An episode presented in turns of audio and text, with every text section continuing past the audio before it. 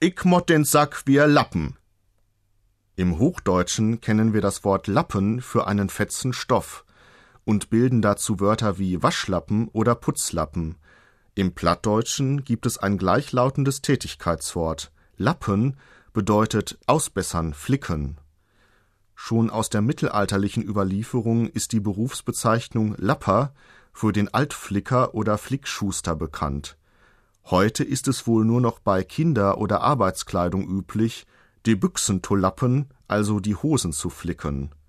Sagt aber jemand, er müsse den Sack wieder flicken, dann meint er im übertragenen Sinne, dass er eine Angelegenheit, die andere verschuldet haben, wieder in Ordnung bringen muss, dass er dafür gerade stehen muss. Ich mott den Sack wie er Lappen.